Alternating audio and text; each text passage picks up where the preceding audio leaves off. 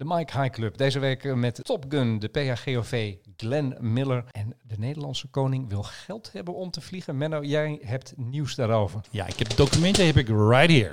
Je luistert naar de Mike High Club. Philip Dreugen en Menno Zwart. We gaan beginnen met Top Gun, want deze week kwam de teaser uit van de film. Deel 2 van de film moeten we eigenlijk zeggen. Want we kennen natuurlijk allemaal het origineel uit de jaren 80. Er komt dus een deel 2 Fantastisch. weer met Tom Cruise. Die kosten nog moeite heeft eh, gespaard om een fantastische film te maken.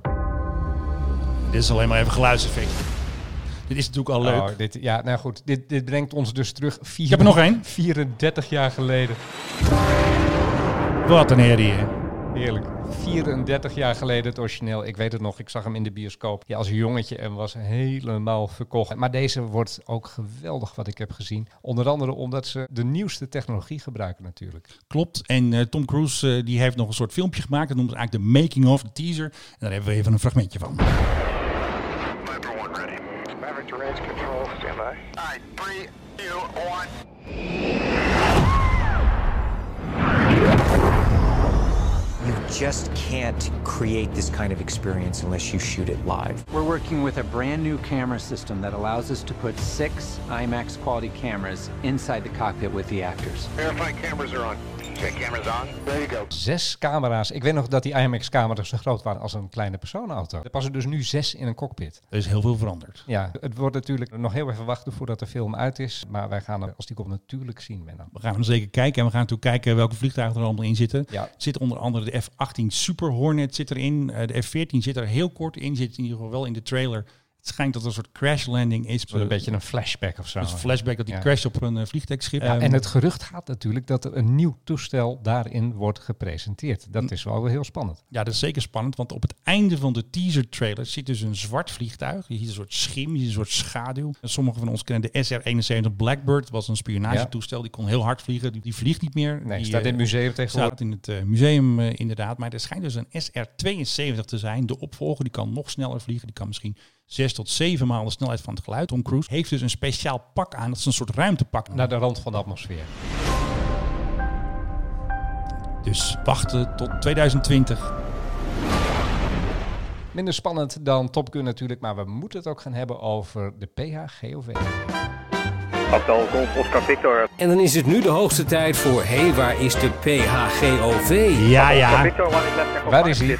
Nou, hij is weer gewoon thuis. Maar hij is naar Spanje geweest met minister Blok. Even naar Spanje heen en weer. Gewoon eventjes een simpel retourvluchtje. Ja, met Stef Blok, de man zonder eigenschappen. Even een vraagje aan jou als eh, regeringsvliegtuigdeskundige.nl, jouw erebaan. Hoe zit het nou met de verzorging aan boord van dat toestel? Nou, die is natuurlijk tip-top geregeld. Dat ze altijd snoep aan boord hebben. Dat zijn altijd winegums. Dat zijn eh Wilhelmina pepermuntjes. Ik heb ook wel van een slaggever gehoord dat er altijd krentenbollen zijn. Dat is ook altijd lekker. En, wat Hollands allemaal. Ja, allemaal lekker Hollands. Mag natuurlijk niet te gek. Kijk, Beatrix had wel eens een speciale fles wijn, geloof ik, in de KBX. Maar eh, dat zal nu wel iets anders zijn, want ze vliegen niet meer zo vaak in natuurlijk als vroeger. KLM Catering verzorgt niet het eten voor eh, onze royals en ons eh, kabinet. Dat eh, hebben ze een bedrijf voor. eh, dat heet Galley Cuisine. Ja. Dat noemen ze VIP in-flight catering. En dat is natuurlijk een speciale lekkere hapjes. Ze kunnen niet koken aan boord, ze kunnen wel opwarmen. Ze hebben geloof ik drie ovens. Wat las ik nou dat Mark Rutte die wil boerenkool Ja, die wil boerenkool, maar heeft hij vaak zware lunches met zijn buitenlandse gasten waar hij dus heen is. Dus dan wordt het toch meestal een vega-pasta. The glamour of it all. De PRGV stond ook in Vrij Nederland. Ja, in week. Vrij Nederland eh, hebben ze ook artikel geschreven. Ze volgden Wopke Hoekstra. Op Twitter noem ik hem altijd Air Wopke, omdat hij een keer een privé-toestel eh, laten inhuren, omdat hij op tijd moest zijn in Nieuwsuur. Ja, dat moest Ja, natuurlijk prioriteit, pijlsnel, dus er werd er eventjes een, een mooie bak gehuurd. En Vrij Nederland, eh, ja, die snapt nog niet heel veel van vliegtuigen, want ze noemen het een Fokker 737. Ach ja, natuurlijk. Vrij Nederland doe je huiswerk opnieuw. Ja. De Mike High Club, luchtvaarthistorie. Ja, Philip, het schijnt dat jij het gaat hebben over Glenn Miller. Take it away!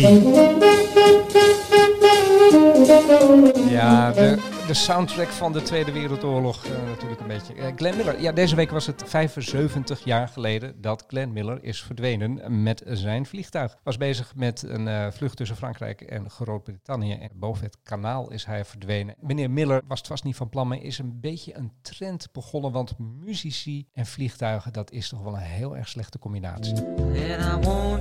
Blame aeroplane,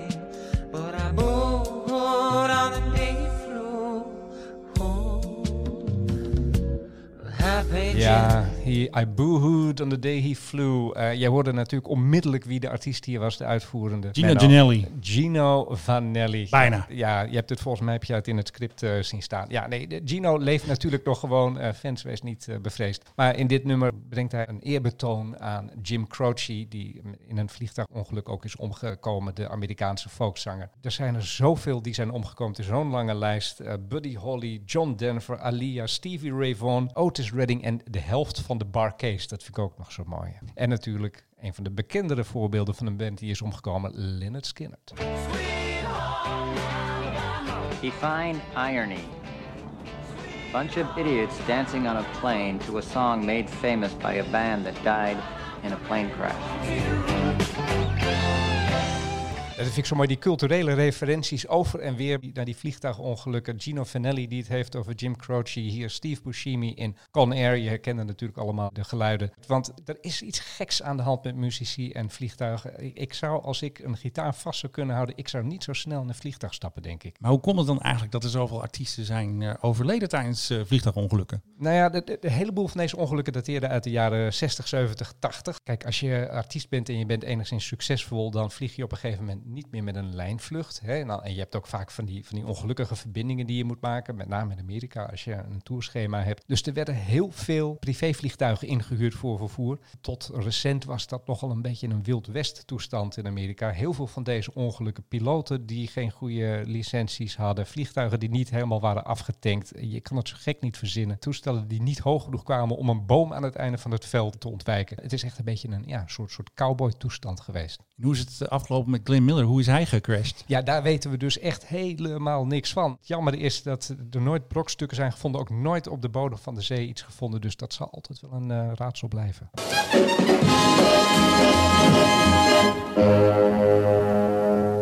Menno, we hebben nieuws. Ja, we hebben nieuws. Ik heb hier de documenten. U hoort het goed. Vorstelijke muziek. Hier is het vliegtuig van de koning. Ja. Pauline mag meer voor ons eh, dit soort, eh, dit soort een jingles maken. ingehuurde dit, dit, jingle. dit was toch weer prachtig. Maar even terug naar de hoofdzaak. Menno, je hebt nieuws. Het gaat over ja, de koning en zijn vliegen en met name wat het kost. Ja, precies. Dus daarom hebben we ook deze gezellige blauwbloedmuziek. Want je moet je voorstellen, de koning let op zijn centen. Weet je nog, Philip, dat de KBX, het vorige regeringstoestel, dat die werd verkocht? Ja, anderhalf jaar geleden ongeveer, toch? was in 2017. Nou, toen hadden we een tijdje geen regeringstoestel. En wat doe je dan? Dan ga je privétoestellen inhuren. En die zijn duurder dan wat het regeringstoestel Ja. normaal zou kosten. Want de koning mag privé vliegen, 80 uur per jaar. Daar staat een bedrag voor. Als er dan geen regeringstoestel is, dan moet je toch wat. En die kosten vielen hoger uit dan wat hij normaal zeg maar, van zijn budget kwijt zou zijn voor het regeringstoestel. Ja, ik zou dan denken, jammer, maar er komt wat aan. Daar komt wat aan, want de koning heeft dus het ministerie van Infrastructuur en Waterstaat verzocht van jongens, die kosten die reizen de pan uit. Ik wil geld zien. En dat hebben we dus eh, kunnen zien in de officiële papieren. In het kader van de WOP, de Wet Openbaarheid van Bestuur, kun je dat allemaal keurig zien. Ja. We hebben het exacte bedrag. Ik moet er wel bij zeggen, het geldt ook voor de minister-president, de Algemene Zaken. Die heeft ook extra vliegtuigen ingehuurd, was ook meer dan wat het eh, zou kosten. Dus het bedrag wat ik nu heb, 188.201 euro en 80 cent, is dus voor zowel de koning als voor Rutte. Dus minstens- Maar we hebben het hier over een bedrag per jaar of per... dat is het bedrag wat zij extra krijgen per jaar. Omdat zij dus ja, meer kosten gemaakt dan Ja. ze normaal kwijt zouden zijn volgens het oude systeem van de regeringsvliegtuigen. Dus een kleine twee ton gedeclareerd door de koning voor zijn, en de minister-president voor de extra kosten. Ja, en zelfs ook in 2018. En dat vind ik wel opvallend, want toen hadden we namelijk wel een regeringstoestel. Een tijdelijke Boeing eh, BBJ, een heel mooi toestel met zelfs twee douches. En nu hebben we er maar één. Ja. Er is zelfs een bedrag van 60k gedeclareerd. Ik kan dus niet zien wat van de koning is en wat van algemene zaken. Maar het is dus 60k totaal. Maar even voor mijn overzicht, hier zit de huur van die BBJ nog niet eens in. Nee joh, ben je gek. Dit is allemaal extra. Maar wat kostte dat dan? Nou, het kostte ongeveer 7 ton, 670.000 euro per maand. En wat we ook kunnen zien, Philip, dat is wel interessant. Op die officiële documenten, ik laat ze nog even horen. Daar staan de officiële vluchten allemaal op. En je ziet de vluchten van de ministers Hey. waar ze naartoe geweest zijn. Dus jij weet ook waar de koning heen is geweest. Nou, dat wist ik sowieso al. Alleen nu is het zo dat er officieel bewijs is. Er zijn officiële papieren van. Alleen, alles is natuurlijk weggelakt. Dat snap jij natuurlijk wel. Ja, de hobby van de overheid. Precies, wegpoetsen die handel. Maar we kunnen natuurlijk best wel veel zien. Ze zijn naar Duitsland geweest, ze zijn naar Engeland geweest, op vakantie naar Botswana. Uh, uh, Duitsland, zeg je waarheen in Duitsland? Nou, ik had Bremen gezien en ik had nog iets gezien. Ja, Bremen. Daar woont, ja, uh, daar woont een, een, een zwager van Beatrix natuurlijk. Wat dacht je van Lübeck? Ja, Lübeck, dat klopt. Daar zit hij. Ik zie hier nog een reisje Pisa. Ook leg is natuurlijk gewoon een privévlucht. En we kunnen goed zoeken, dus dat weten we allemaal al. Ik vind het best wel veel geld. Bijna 2 ton in 2017 en in uh, 2018 ongeveer 60k. Ja, wat ik opvallend vind is gewoon dat de koning zelf verzoekt om de, die extra gemaakte kosten terug te krijgen. Hij zou ook kunnen zeggen, nou dat betaal ik zelf of ik heb nog wel een ander potje. Nee, hij wil dat echt terug hebben van het ministerie van Infrastructuur en Waterstaat. Dus dat vind ik wel opvallend. Ja, en Rutte ja ook eigenlijk. Ja, want Rutte, weten we dankzij dit, heeft dus ook geen vliegschaamte. Nee, Rutte heeft zeker geen uh, vliegschaamte. Hij werd zelfs een beetje geïrriteerd laatst bij een uh, persconferentie toen hem werd gevraagd, hoe ga je naar de klimaattop? Gaat u dan met de trein heen? Nee, ik ga vliegen. De treinen rijden op steenkool en ik ga dan vliegen. Dat is ook niet goed. Maar goed, je moet wat zijn. En bovendien, hij heeft geen gelijk. Nee, precies. Treinen rijden tegenwoordig heel erg vaak op windenergie. Maar het vliegen wordt ook natuurlijk steeds een stukje groener. Klein nagekomen nieuwtje. Rolls-Royce heeft deze week zijn eerste elektrische vliegtuig gepresenteerd. Overigens zijn ze lang niet de eerste. Siemens en Airbus hebben in Duitsland al een toestel vliegen. Daarmee uh, breken ze record na record. Onder andere het record stijl stijgen. Ja, krijg dat maar eens uit je mond. Een elektrisch toestel dat dus bijna met zijn neus loodrecht naar boven kan stijgen. Dankzij, juist dankzij die hele sterke elektromotoren. Het is allemaal nog experimenteel. Ook Rolls-Royce heeft gezegd, we willen er nu vooral heel erg veel ervaring mee op doen. Maar het staat toch ergens in de komende tien jaar wel te gebeuren dat jij en ik ook eens een keer in een elektrisch vliegtuig gaan stappen, denk ik. Dat zou mooi zijn. Die Rolls Royce lijkt me wel wat. Ja, en dan misschien ook nog met wat fotovoltaïsche cellen op de vleugels. Want ja, we hebben een aantal jaren geleden gezien. Je kan zelfs de wereld rondvliegen op zonne-energie. Ik vind het heel mooi. Volgens mij zijn we aan het einde gekomen, Philip, van weer een nieuwe editie van de Mike High Club. Het was weer gezellig, het was weer leuk. En hopelijk vindt de koning deze uitzending ook leuk. Volgende week is er natuurlijk weer een nieuwe podcast. En daar ben jij weer bij, Philip. Ik Ah, weet het zeker. Ik ga, ik ga mijn best doen. Dus we klappen even de eindlied erin. En tot de volgende keer. Dit was de Mike High Club. We hope you enjoyed flying with us. Je kunt je natuurlijk ook abonneren via de Apple Podcast app, Spotify of de Google Play Music app.